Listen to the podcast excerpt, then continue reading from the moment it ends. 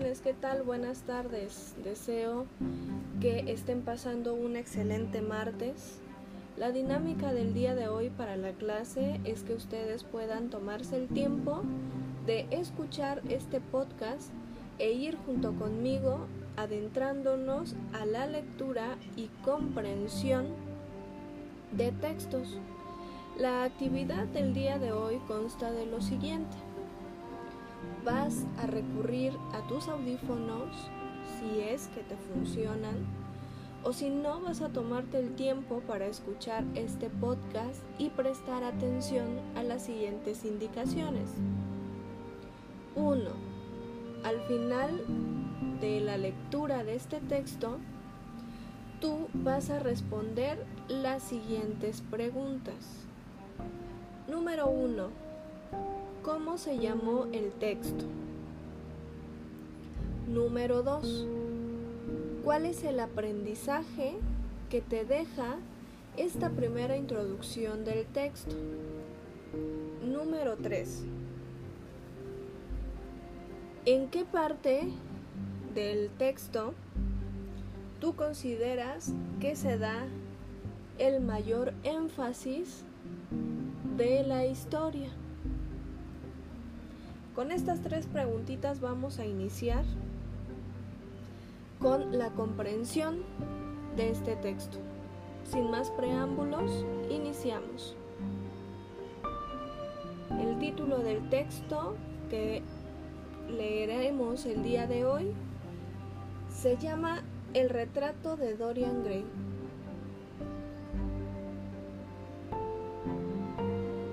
Capítulo 1 el intenso perfume de las rosas embalsamaba el estudio y, cuando la ligera brisa agitaba los árboles del jardín, entraba, por la puerta abierta, un intenso olor a lilas o el aroma más delicado de las flores rosadas de los espinos.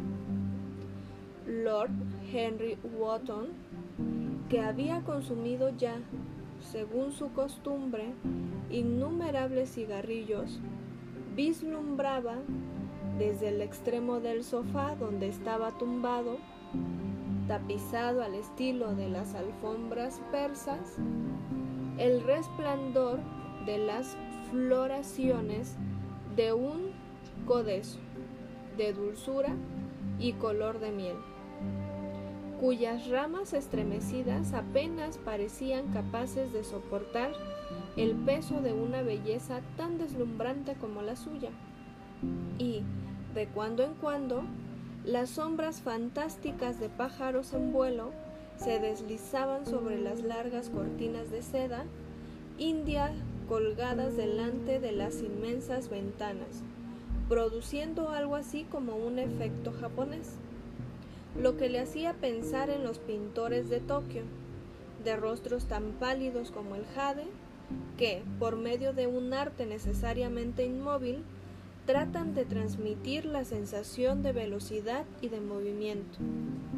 El zumbido obstinado de las abejas abriéndose camino entre el alto césped sin cegar, o dando vueltas con monótona insistencia en torno a los polvorientos cuernos dorados de las desordenadas madreselvas. Parecían hacer más opresivas la quietud, mientras los ruidos confusos de Londres eran como las notas graves de un órgano lejano. En el centro de la pieza, sobre un caballete recto, descansaba el retrato de un cuerpo entero de un joven de extraordinaria belleza y, delante, a cierta distancia estaba sentado el artista en persona, el Basil Hallward, cuya repentina desaparición hace algunos años tanto conmoviera a la sociedad y diera origen a tan extrañas suposiciones. Al contemplar la figura apuesta y elegante que con tanta habilidad había reflejado gracias a su arte, una sonrisa de satisfacción que quizá hubiera protegido prolongarse. iluminó su rostro. Pero el artista se incorporó bruscamente y, cerrando los ojos, se cubrió los párpados con los dedos, como si se tratara de aprisionar en su cerebro algún extraño sueño del que temiese despertar. Es tu mejor obra, Basil, dijo Lord Henry con entonación lánguida. Lo mejor que has hecho. No dejes de mandarla el año que viene a la Galería Grosvenor. La academia es demasiado grande y demasiado vulgar. Cada vez que yo voy allí, o hay tanta gente que no puedo ver los cuadros, lo que es horrible, o hay tantos cuadros que no puedo ver a la gente, lo que todavía es peor. La Galería Grosvenor es el sitio indicado. No creo que lo mande a ningún sitio, respondió el artista, echando la cabeza hacia atrás de la curiosa manera que siempre hacía reír a sus amigos de Oxford. No, no mandaré el retrato a ningún sitio. Lord Henry alzó las cejas y lo miró con asombro a través de las delgadas volutas de humo que, al salir de su cigarrillo con mezcla de opio, se retorcían adoptando extrañas formas. ¿No lo vas a enviar a ningún sitio? ¿Por qué, mi querido amigo? ¿Qué razón podrías aducir? ¿Por qué sois unas gentes tan raras los pintores? Hacéis cualquier cosa para ganaros una reputación, pero tan pronto como la tenéis, se diría que os sobra es una tontería, porque en el mundo solo hay algo peor que ser la persona de la que se habla y es ser alguien de quien no se habla. Un retrato como ese te colocaría muy por encima de todos los pintores ingleses jóvenes y despertaría los ceros, los celos de los viejos si es que los viejos son aún susceptibles de emociones. Sé que te vas a reír de mí, replicó Hallward, pero no me es posible exponer ese retrato. He puesto en él demasiado de mí mismo. Lord Henry, estirándose sobre el sofá, dejó escapar una carcajada. Sí, Harry, Sabía que te ibas a reír, pero, de todos modos, no es más que la verdad. ¿Demasiado de ti mismo?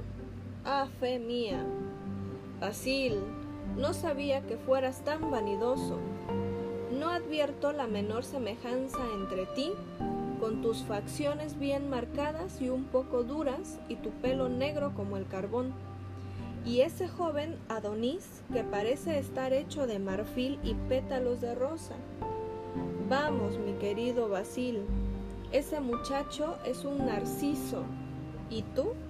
Bueno, tienes, por supuesto, un aire intelectual y todo eso. Pero la belleza, la belleza auténtica, termina donde empieza el aire intelectual. El intelecto es, por sí mismo, un modo de exageración y destruye la armonía de cualquier rostro. En el momento en el que alguien se sienta a pensar, todo él se convierte en nariz o en frente o en algo espantoso. Repara en quienes triunfan en cualquier profesión docta son absolutamente imposibles, con la excepción, por supuesto, de la iglesia. Pero sucede que en la iglesia no se piensa. Un obispo sigue diciendo a los 80 años lo que a los 18 le contaron que tenía que decir.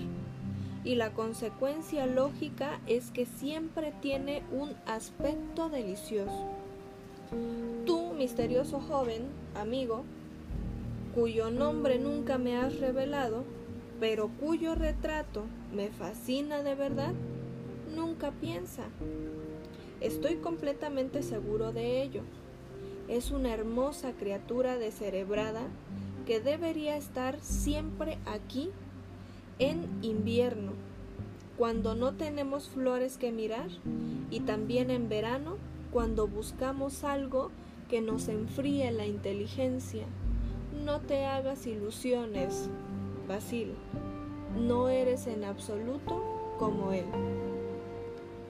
Hasta aquí chicos vamos a dejar este primer texto de este primer capítulo. Les decía a ustedes las preguntas que van a responder es cuál es el nombre de este texto, qué le entendiste tú a este texto y cuáles son los personajes importantes que tú notas de este texto.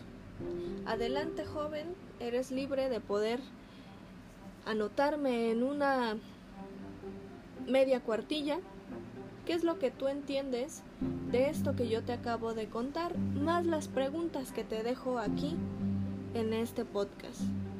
Sin más, me despido de ti deseando que tengas un excelente martes y disfruta el podcast. Chao.